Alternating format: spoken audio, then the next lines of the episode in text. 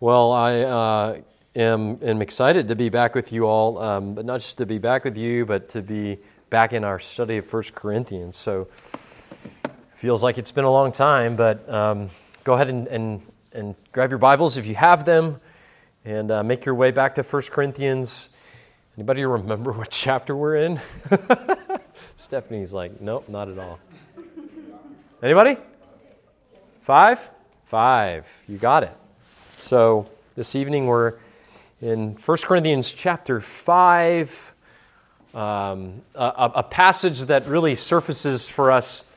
It's not an easy subject to dive right back into. So, um, and, and not only that, sort of, I, I decided that just to get back into it, we're not even going to ease back into it.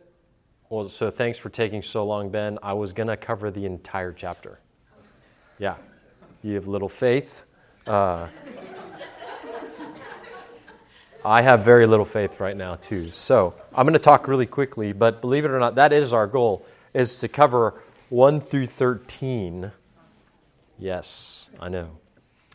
Uh, and that difficult topic that surfaces in our passage tonight is anybody know what that is?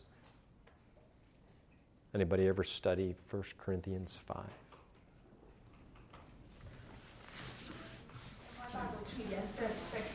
Sexual immorality is like the header. And well, actually, though that does come up in here, it's not what I'm thinking of. It's the uncomfortable topic of church discipline. Sexual immorality, uh, of which is the occasion for that in this letter. And so we come face to face with this challenging doctrine uh, this difficult subject, I think, of church discipline. Now, how many of you, this is the first church you've been in that actually practices church discipline? And has, how many of you have never seen it actually performed publicly in a service? Never? Never really? Okay. Well, all, all of that to say, it's, it's, not, it's not a common practice, though it should be, right? And we'll see tonight why it's hard and why it's difficult, but it is in our Bibles. Not, now, I, I, I don't mean to say that you can't look up in your concordance the two words church discipline and find them together, but what I mean and what I think the scriptures mean when we come to talk about this particular teaching is simply how God's people deal with sin in their midst. That's all we're talking about. Right? At, at its core, fundamentally and essentially, church discipline. I, I don't want you to think when I say that of you know formal announcements. I don't want you to think of even uh, you know codified steps or just really difficult, awkward situations that only elders have to deal with.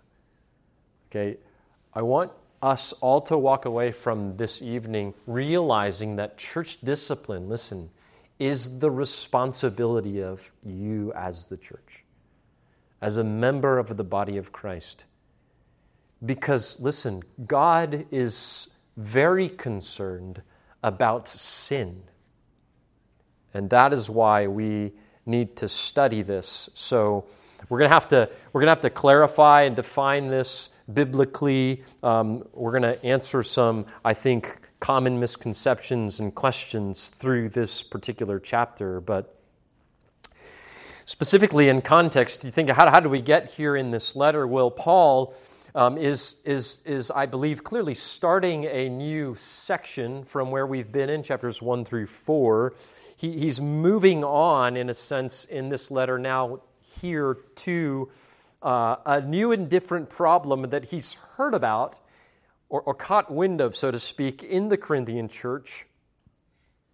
And that is, as uh, I think Emily said, the, uh, the, the, the toleration of this particular sin of sexual immorality in their midst. And that's how this subject arises here. Um, You know, there, there, is this con- there is this lie, I would say, uh, in, there's this lie that comes straight from the pits of hell circulating our culture today. That, that I would say even has made its way into the church in some places, and it goes something like this What I do with my life is my business. My, uh, maybe you've heard it put this way my, my personal sin and private lifestyle shouldn't matter to anyone, it shouldn't affect anyone but me. And the reality is, even as our text tonight demonstrates, the New Testament doesn't portray the Christian life this way. Our moral choices, listen, Christian, your moral choices, the moral choices of those brothers and sisters sitting next to you here tonight, even, are not so isolated as you might think.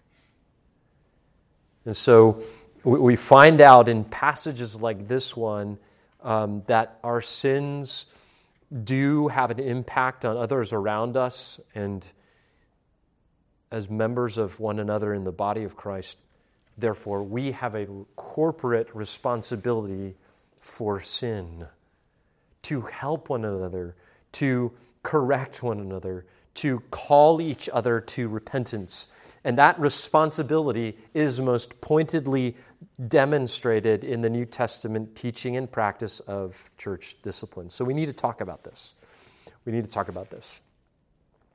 By the way, if you remember last time, uh, we ended chapter 4, um, just again setting up the context here for how, how, we even, how Paul even gets to this subject, uh, gets to talking about church discipline. You remember last time, we ended chapter 4 by noting three essential elements of discipleship that Paul exemplifies in his dealing with the Corinthians. You remember?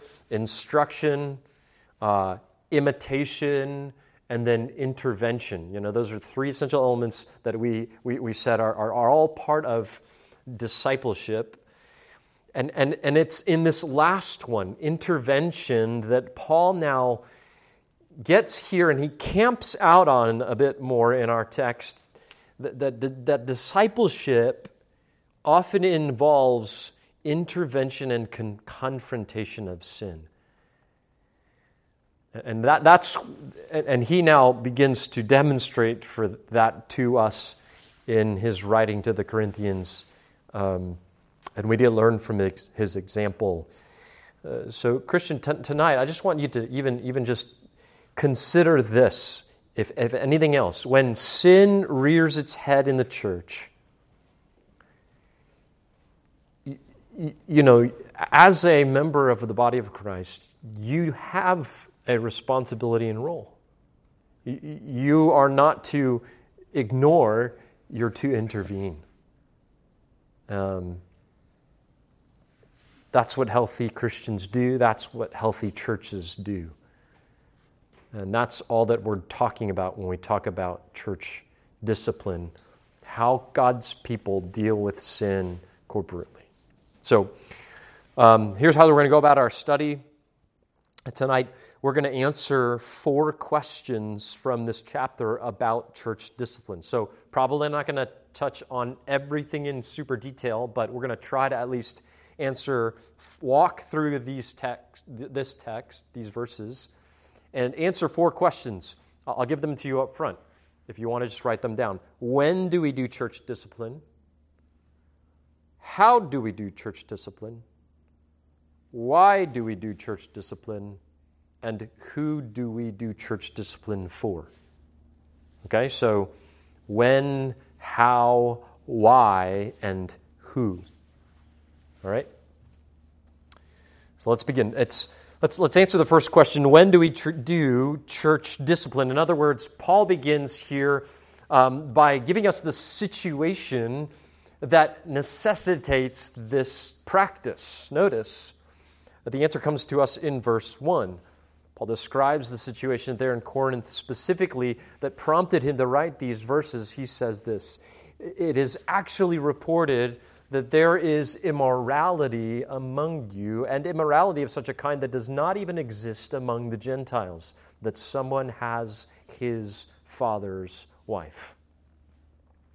Now, th- this is the situation. And so, what do we learn about um, when we need to practice this?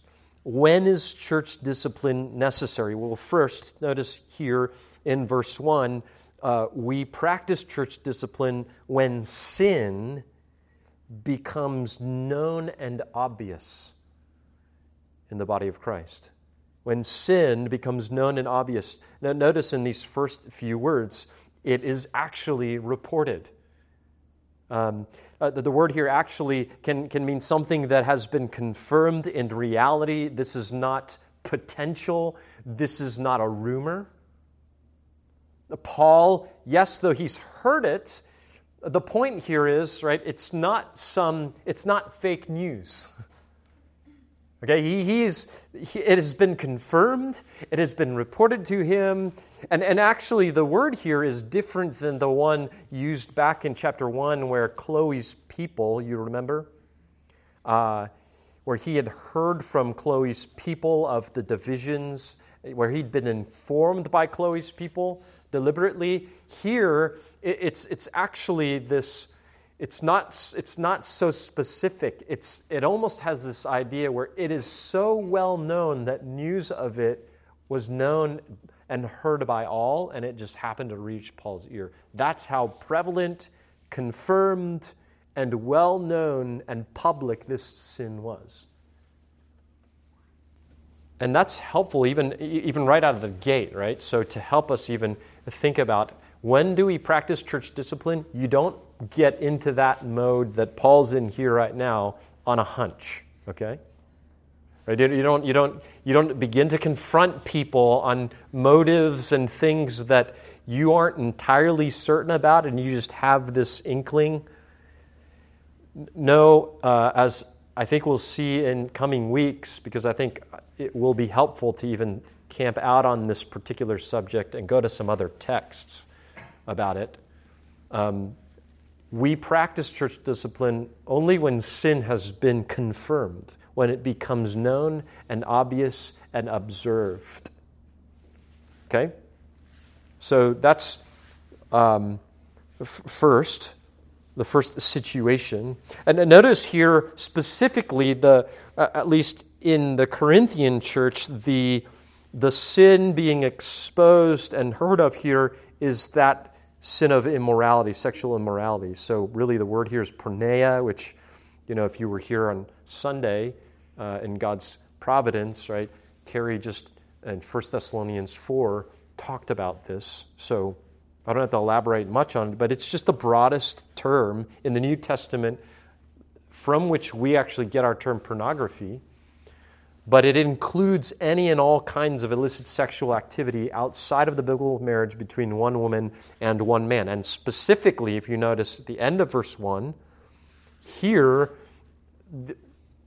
Paul even Paul also specifies though the specific kind of sexual immorality that's being committed there in Corinth, and we find out that it's an incestuous relationship, likely between, because of the language, a man uh, who's a part of that church, and his stepmother.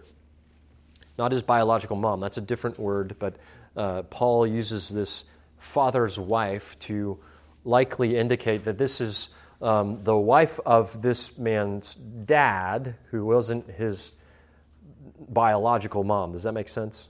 Um, but even that kind of a relationship is considered incestuous and condemned in the Old Testament. So if you're taking notes, uh, you could just write down Leviticus 18, verse 8, Leviticus 20, verse 11, Deuteronomy 22, verse 30. It was very clear biblically that this was prohibited. Okay? So that's the specific kind of sin that was being reported or actually being heard and known publicly. But notice, secondly, here, uh, still in that first answering that first question when do we practice church discipline? Well, when it's known and confirmed and obvious, that sin. But also when that sin, it isn't just any sin out there committed by any person. Notice the phrase here it was among you. And we'll talk about this in a, little, in a moment when we get to the last paragraph here, but church discipline is done for those in the church. Okay, so, so when sin occurs and becomes obvious in the church, okay, that's among God's people. So this is sin committed by professing Christians. That's the situation. That's part of the answer. But third, not only is this obvious sin committed by those in the church, notice also we can observe here that we practice church discipline when sin is ongoing and unrepentant. Uh, the language here is someone has present tense has presently his father's wife. Now, the same verb to have in, is used by Jesus in John chapter 4, verse 18, who, when he's referring to, anybody know what passage John 4, what's the John 4 passage? Woman at the well, right? The Samaritan woman at the well, who Jesus says, Hey, you've had this many husbands, and the, and the man you have now, right, are having. It's the same idea here, implying you're, you're, in a, you're in an ongoing sexual relationship with him, is not your husband. And so I believe Paul's using it the same way here. This is an ongoing relationship and indicating an unrepentant state of this sin and so MacArthur writes it was not a one time or short term affair, but was continuous and open. That's the situation in Corinth here. But lastly, notice uh, this, this, this sin was also tarnishing the reputation of Christ. Do you notice that? He says specifically, even here, it, it was of such a kind as does not exist even among the Gentiles. Now, that is uh, shameful, isn't it? The description of this is intended to show by Paul just how blind um, th- these, these Corinthians were. I mean, even uh, when you do some digging, I mean, even the pagan Roman culture at that time frowned upon this sin of incest and thought it as a perversion. We learned from Cicero that there were Roman laws even written against uh, this kind of thing. And so it is a great shame and a um, travesty to the reputation of Christ when God's people, think about this, because of sin, um, they, in one sense, they drag Christ's name through the mud. And so one commentator said this God's people Look, are to be a light to the nations, not the other way around, for the sake of God's reputation uh, to facilitate evangelism. But the Corinthians were not that. This sin was public, it was so grotesque, it was serious to this degree. And so this passage helps us. Um, to answer that question. When, when, do, when do we practice then, as the church, church discipline? Um, church discipline is necessary when unrepentant sin inside the church becomes known and obvious to all and tarnishes the reputation of Christ. That's, that's what we gather from verse 1. I'll read that again. Church discipline is necessary when unrepentant sin inside the church becomes known and obvious to all and is tarnishing the reputation of Christ. Listen, guys, you, you have a responsibility. If you know of sin being committed by a brother or sister who professes Christ, and it fits all of these sort of categories and descriptions, then you cannot turn a blind eye. Love requires that you do something, right? And we'll talk about here in the future what that something looks like, but this passage doesn't get into the weeds on that, which, which is why I do want to, um, I do think it's going to be helpful in the coming weeks to go to like a Matthew 18 and a Galatians 6 to even um, help us also know how we would go about doing that. The, you know, and so this passage only does so much of that, as we'll see here. So, so when when do when do we do church discipline? That's when. That's the situation. When unrepented sin inside the church becomes known and obvious to all and is tarnishing the reputation of Christ. Okay, second question how? Okay?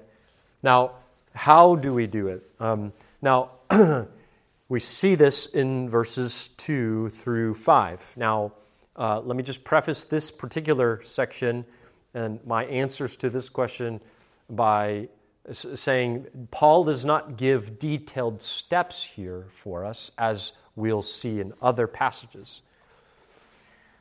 But there are three parts to his answer of this question, how. And the first has to do with the attitude with which the church discipline is to be carried out. Okay, the attitude towards that sin. The, the second has to do with the, the, the overall action that the church is to take. Again, not in detail, but in general. And then the third is going to give us the authority upon which the church is to do this. And so that's what I mean by how, okay? Um, so let's look at first the attitude with which the church discipline is to be carried out. And we learn this negatively first in the first part of verse 2, as Paul points out to us here the failure of the Corinthians' response to this sin. Notice what he says here. That was the situation, verse 1, and then he jumps right in and says, Look, and you've become arrogant and have not mourned instead. I mean, it's, it's almost as though what's even more shocking to the Apostle Paul than the grotesque sin of incest itself is the way in which the Corinthians failed to actually deal with it. They failed miserably. They failed to respond appropriately to this sin. And notice how he puts this failure. It's not just that you didn't do anything about it. He actually says, he gives us divine insight into the attitudes behind two different responses to the sin. He says, You became arrogant and didn't mourn instead. You know that tells me? Those two are opposite responses, opposite attitudes. And so their failure to deal with sin was considered by Paul an attitude of arrogance. Isn't that interesting?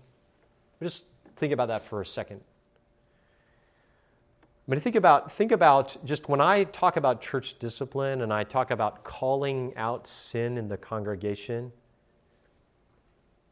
I guarantee you, you take that idea out into the culture and you take that idea of judging sin in the congregation, right? And you even go into some churches, and what, what is the perspective on that? George. Yeah, you're so proud, you're so condescending, you're so self righteous. And what's so fascinating here is that that Paul says, actually, it's the exact opposite. When you, when you do nothing, when you tolerate sin in the midst of God's people, you're arrogant, you're proud, you're puffed up. That, what's the opposite of that? That pride that makes us calloused and indifferent and insensitive and even flippant with the sin of others. Well, the opposite attitude is humility, of course, which is here, notice, marked by grief over that sin. Listen, humble Christians grieve when sin occurs. Do you mourn when you see sin, of course, in yourself, first and foremost, but then also sin in, sin in others? What, what is your response when you see a brother or sister stumble and dishonor Christ? Is it, ha, better than you? Or is it, oh, I'm so grieved? Humility is the attitude from which we are to practice church discipline. That's how, Paul says. Um, by the way, that's always been the case in, uh, in, in, in, Scripture. Uh, you can write down again if you're taking notes in the Old Testament, Ezra chapter 10. Ezra was an example of this, as well as many others, Amos and Daniel, men of God who um, really grieved over the nation's sin, mourning Ezra 10:6 over the unfaithfulness of God's people. Can you think of any other passages that speak of mourning over sin? Sermon on the Mount. Yeah, Matthew 5, verse 6. Uh, or verse 4 Blessed are those who mourn, for they shall be comforted. I'll give you another one. James chapter 4, verse 9. James calls the arrogant man who uh, has a friendship with the world and is at enmity with God, right? He, in that context, he, he tells he tells that person to be miserable. How's that for a command? Be miserable and mourn and weep and let your laughter be turned into mourning and your joy to gloom. What, what is James saying there? He's just saying, humble yourself in that way. Don't flippantly treat your life of sin. And that is the same thing that Paul calls the Corinthians to here. He calls them out and their failure to do that. And it, and it comes back to this attitude for them. It was pride instead of humility, it was laughter instead of mourning. So, what do we, what do we know from that? Well, h- how should we exercise church discipline? Well, first, we, know, we, we, we learn here that the attitude in, with which we approach discipline in the church is not, ha ha, gotcha. right? It's not condescending, it's, man, I'm so grieved because I love you. And I mourn over the consequence that you might face, the dishonor you've brought to Christ. And it doesn't just affect you. That's the attitude. But notice this attitude then leads to action. So um, notice what church discipline does. How are we to go about practicing church discipline, it's with this attitude of humility, but also this action of excommunication. And secondly, the subsequent action that is to be taken when church discipline is practiced, so that, notice that second part of verse 2, or in other words, even as a result of the proper attitude, we could say, flowing from this mourning and grief, here's what we do the one who had done this deed would be removed from your midst. That's the simplest way to put this idea of separation from that sin. And, and, and, and if necessary, separation then from the sinner.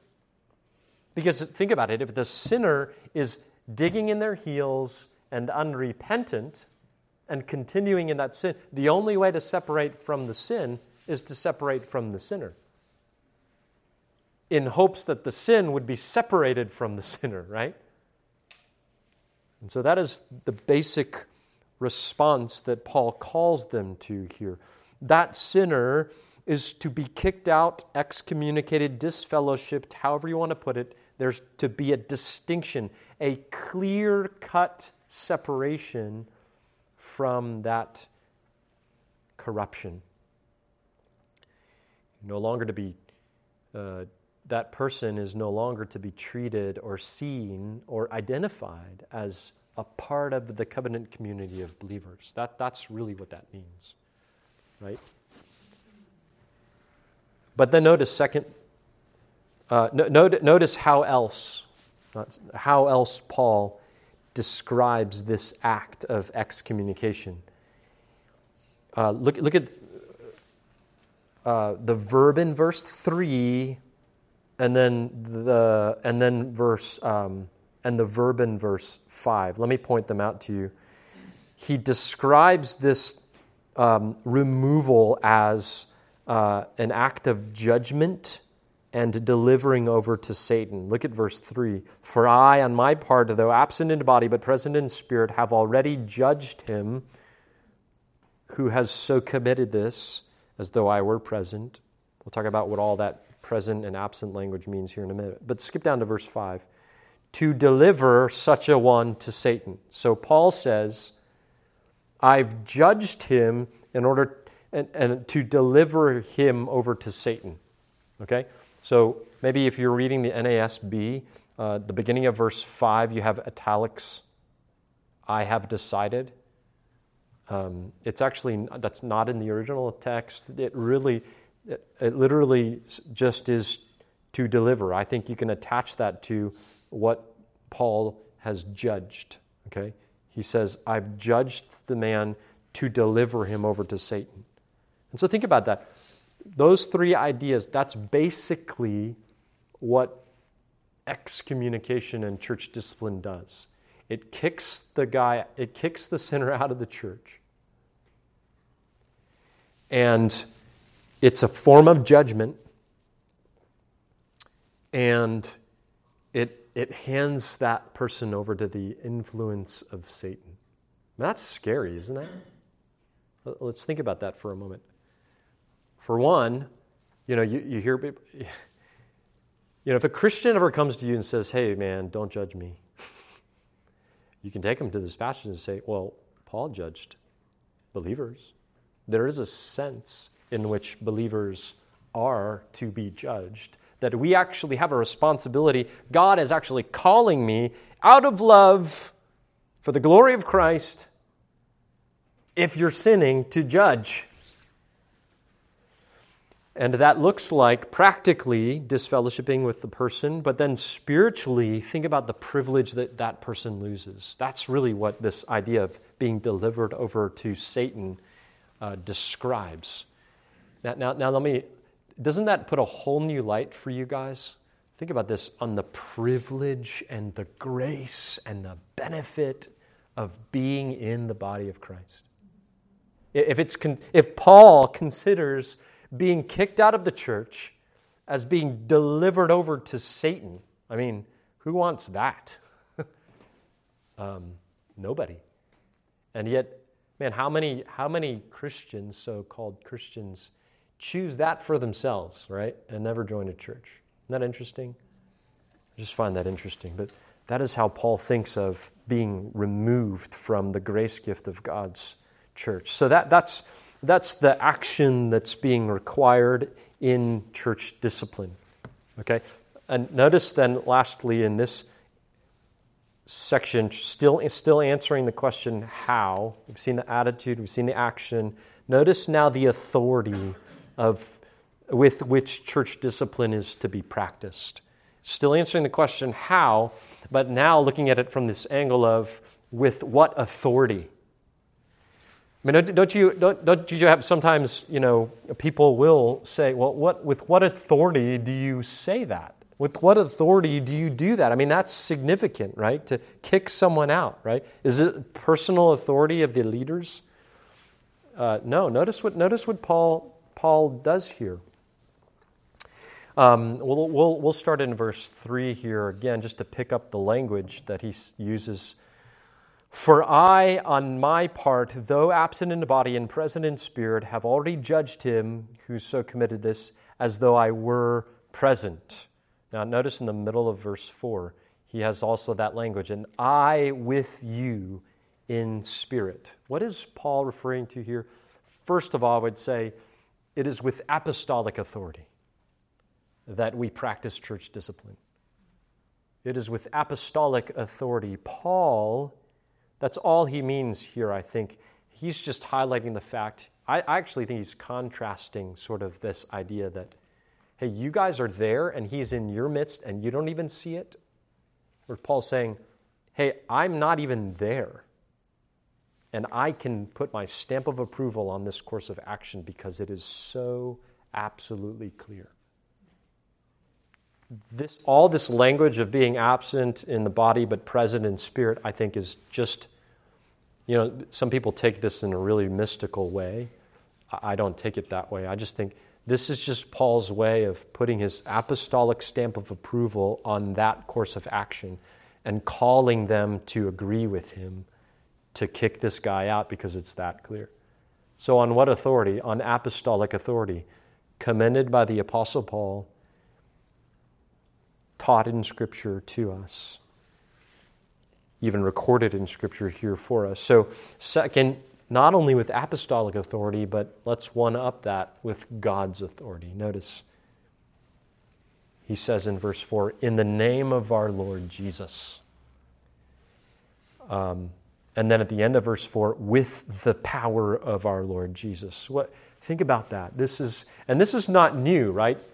As we'll see in Matthew 18, when we go to Matthew 18 to study uh, church discipline even more there, you know, it's, it's, that, it's that famously misquoted passage, right? Where two or three are gathered, what does it say? In my name, right? There I am in their midst, right? So uh, that's a church discipline passage. and it's the same idea here.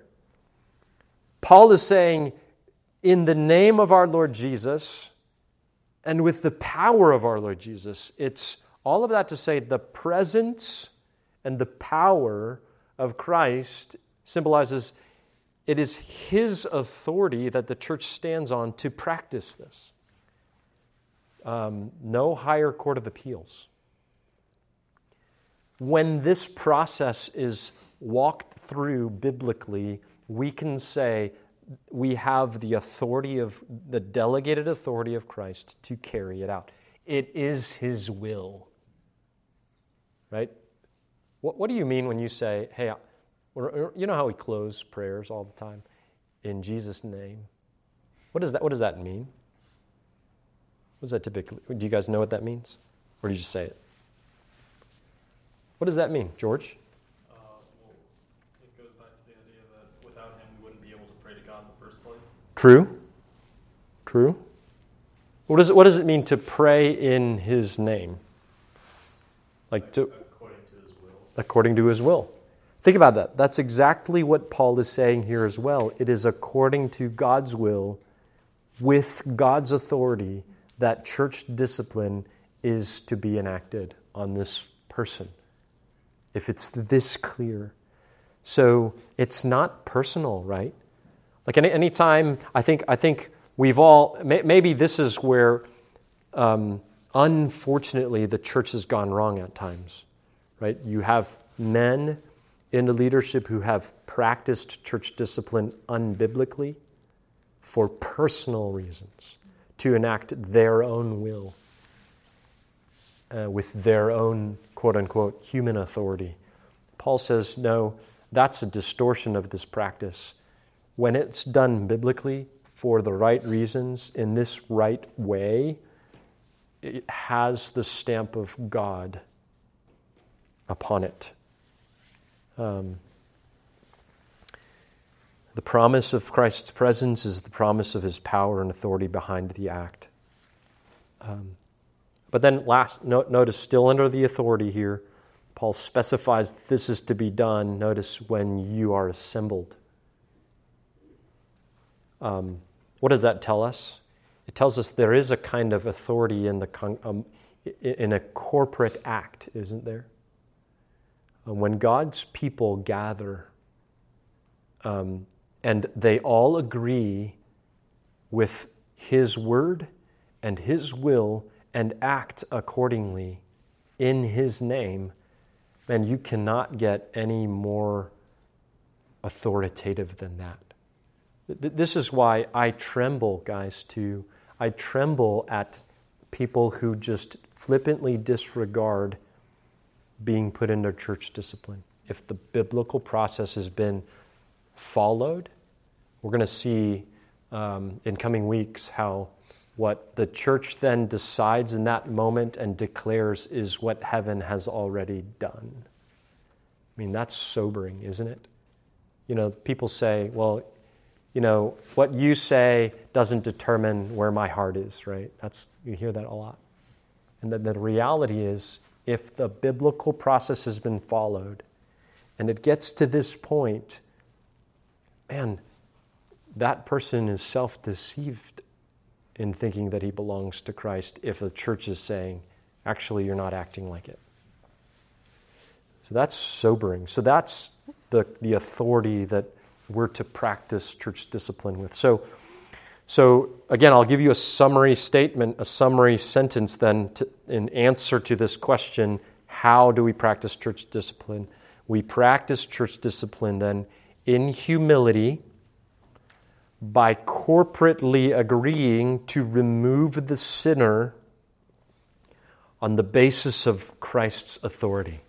That captures it in one sense. That's how. So we'll look at the more practical hows uh, in weeks to come in terms of steps once we will take a break again uh, and step out of this into Matthew 18 and other places. So.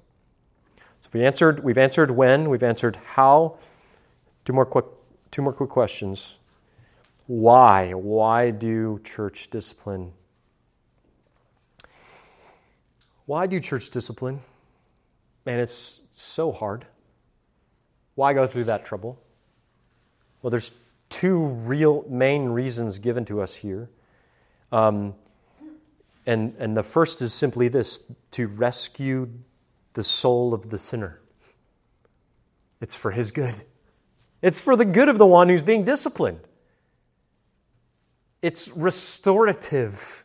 It's remedial. It is redemptive in its purpose for that person.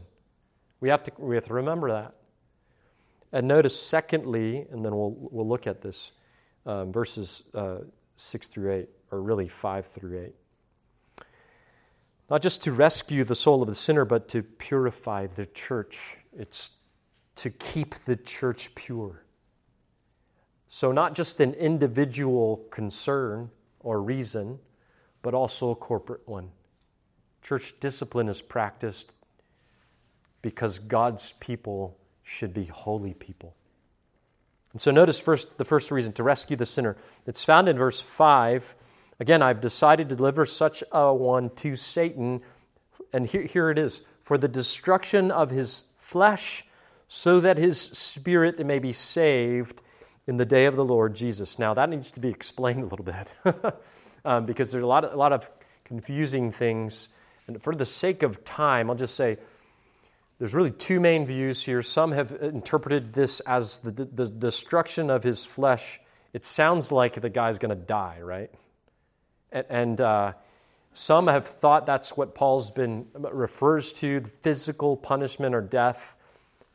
I don't think that's the best interpretation. I think it's better actually in context to understand flesh here in the same theological way that Paul uses in Galatians 5, verse 17, as opposed to that which is sinful flesh which is opposed to the spirit, not the, not the physical part of us. Um, does that make sense? Uh, the reason being, um, had he meant the physical versus the immaterial, I think he would have used the same word he just used literally to speak of being absent in the body and present in the spirit. Does that make sense? Because that's actually the word for soma, and that would have been right there in that context for him to pick up and say, well, in the same way, this guy's body physically is going to be destroyed, though his soul spiritually is going to be saved. He would have used body, soma, instead of this word, sarx, flesh. He changes the word there, I think, for a reason. So, um, on top of that, I don't. I, I think it's it's. Uh, I'd have a hard time understanding how the how Paul would by handing this over this man over to die at the hands of Satan it's hard to see how that would have resulted in that second purpose clause, though, right? So that his spirit may be saved in the day of the Lord. Like the guy would literally just die in his sin. um, so, so all of that to, to say, I think it means, I agree with Garland when he says it means to put the man out of the church and into the world where Satan reigns. 2 Corinthians 4 4. Relinquish him to Satan's sphere of influence and let Satan work him over. Um, it's the same idea, by the way, if you're taking notes, found in 1 Timothy 1, verse 20 where he, he says, Among these are Hymenaeus and Alexander, whom I've handed over to Satan so that they will be taught not to blaspheme. Um, so so th- th- th- this is what Paul's doing. Notice, that this is allowing someone to go into a spiritual wilderness of sorts for a season to learn hard lessons for his flesh, his sinful flesh to die a difficult death. But God does that to us, doesn't He, sometimes? It's called discipline. God allows us sometimes to learn our lessons the hard way. And Paul is saying this is what he's doing with this man. But the goal, notice the reason here is ultimately redemptive. It's for the salvation of his soul the second purpose clause, so that his spirit may be saved in the day of the Lord Jesus. Listen, guys, that is ultimately why we practice church discipline. It's not because we don't love people, it's because we love them. We love their souls. We want to see them stand someday with us before Christ, having repented of their sins and God uses discipline sometimes to do that. The discipline process, in other words, is ultimately redemptive and not punitive.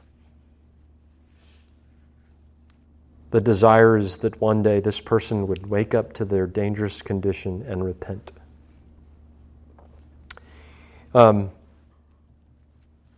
so the first, the first reason for church discipline is the rescue of the sinner. Hmm.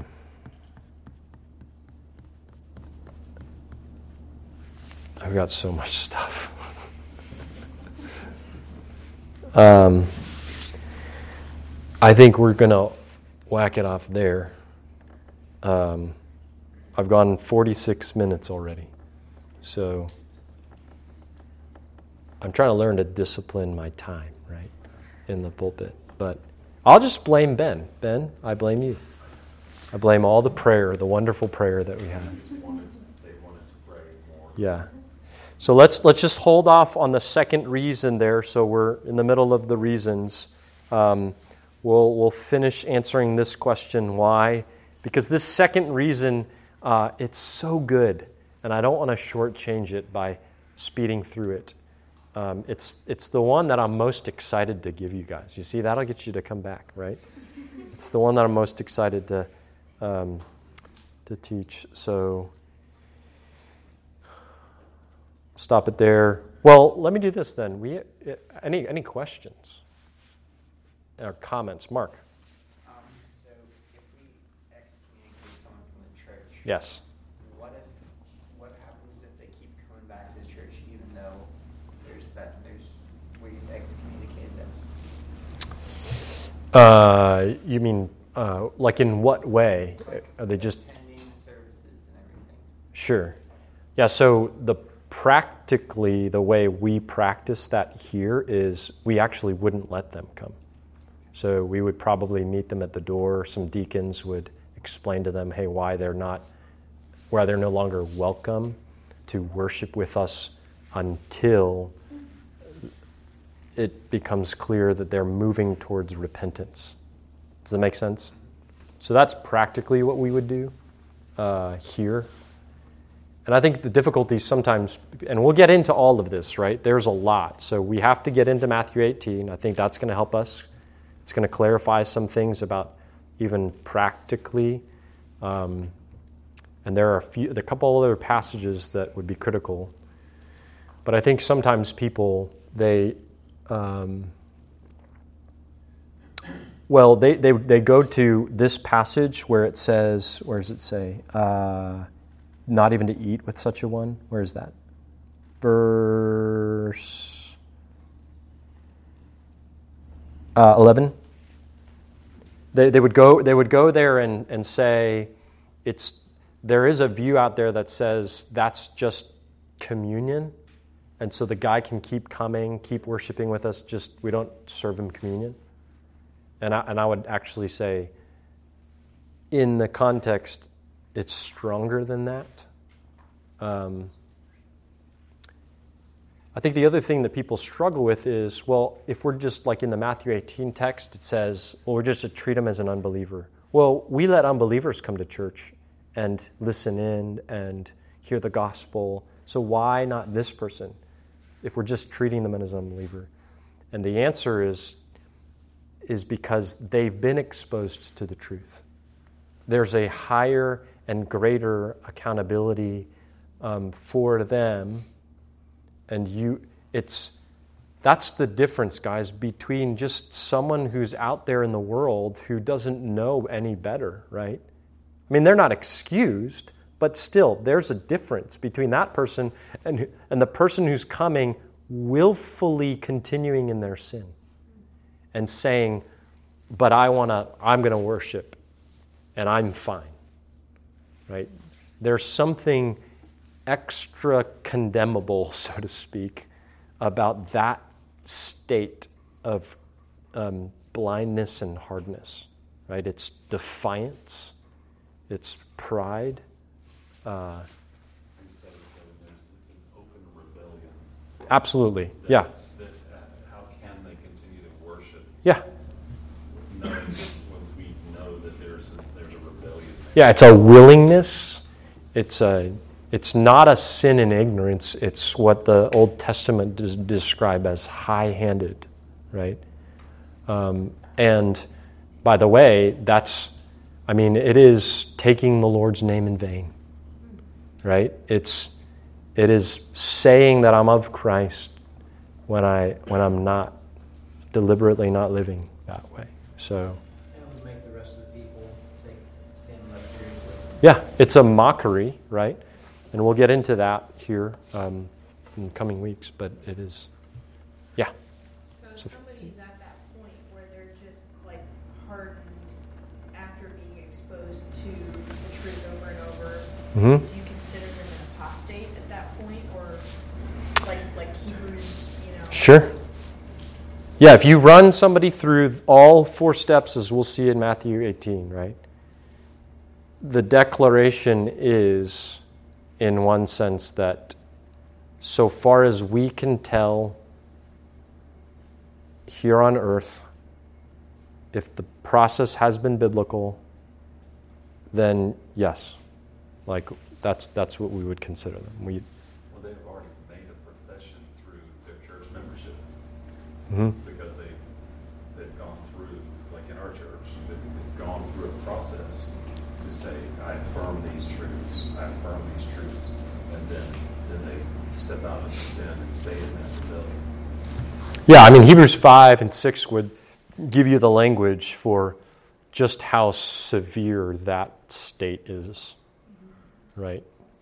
And, and in one sense, it's such a dangerous place to be because in so many passages it describes this person that it's they're so if there was if there was ever anyone who was unsavable it'd be that guy right um, where they've they've they've been exposed to just about everything and it's produced nothing but the language in Hebrews 6 is thorns and thistles and so it, it should be burned up that's what Yeah, the they don't have to technically actually deny Christ. They don't have to voice it or anything. They just have to live denying Christ. Yeah. Yeah, pra- a practical apostate in one sense, right? That's kind of what we would consider them, It- which, which, which actually is probably more the case than um, i- in all those warning passages. It, it's, it, it, it has so much to do with yes, there certainly are categories of people who would then just go back on their confession and just say, nope, that was ridiculous. I don't know what I was thinking. But more often, you're going to see warnings against people who would hold to, to uh, a form of godliness but deny its power, right, by their lives. So practical. Any other questions? Because I hope you see, even as we walk through this series, that how, how relevant like this topic is, and how, and, and in, even in God's providence, like how significant, right, right after this, we've been focusing on discipleship and then the Great Commission, you know, that this is part of body life. And even as we'll see in Matthew 18, and even as I've said before, church discipline should always be going on um, and as sober like as sobering and as serious and as significant as all this might be and scary even I want you to walk away from our time focusing on this topic thinking man what a grace in my life for this to be commanded of those around me and uh, you know, the sweet thing about church discipline, the process, is that it stops when repentance happens. Just like that. So, steps one and two, look, it's going to be happening all the time. Um, so, help one another, guys. Do church discipline. um, it's good, it's a good thing, okay? Let me pray. Father, we thank you for this study, and Lord, we uh, we acknowledge that there's so many uncomfortable truths in Scripture, and uh, this is certainly one of them. But yet we know and confess that it is for our good, and it is for your glory. And so, Lord, we pray that you would help us to live lives that are worthy of this calling. Uh, May we not be guilty of taking your name in vain, of having a false profession, of taking on our lips praises to you while with our lives denying Christ practically.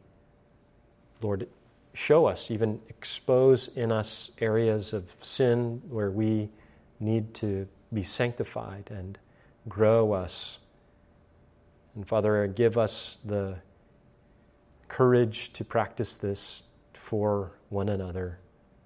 We pray in Jesus' name. Amen.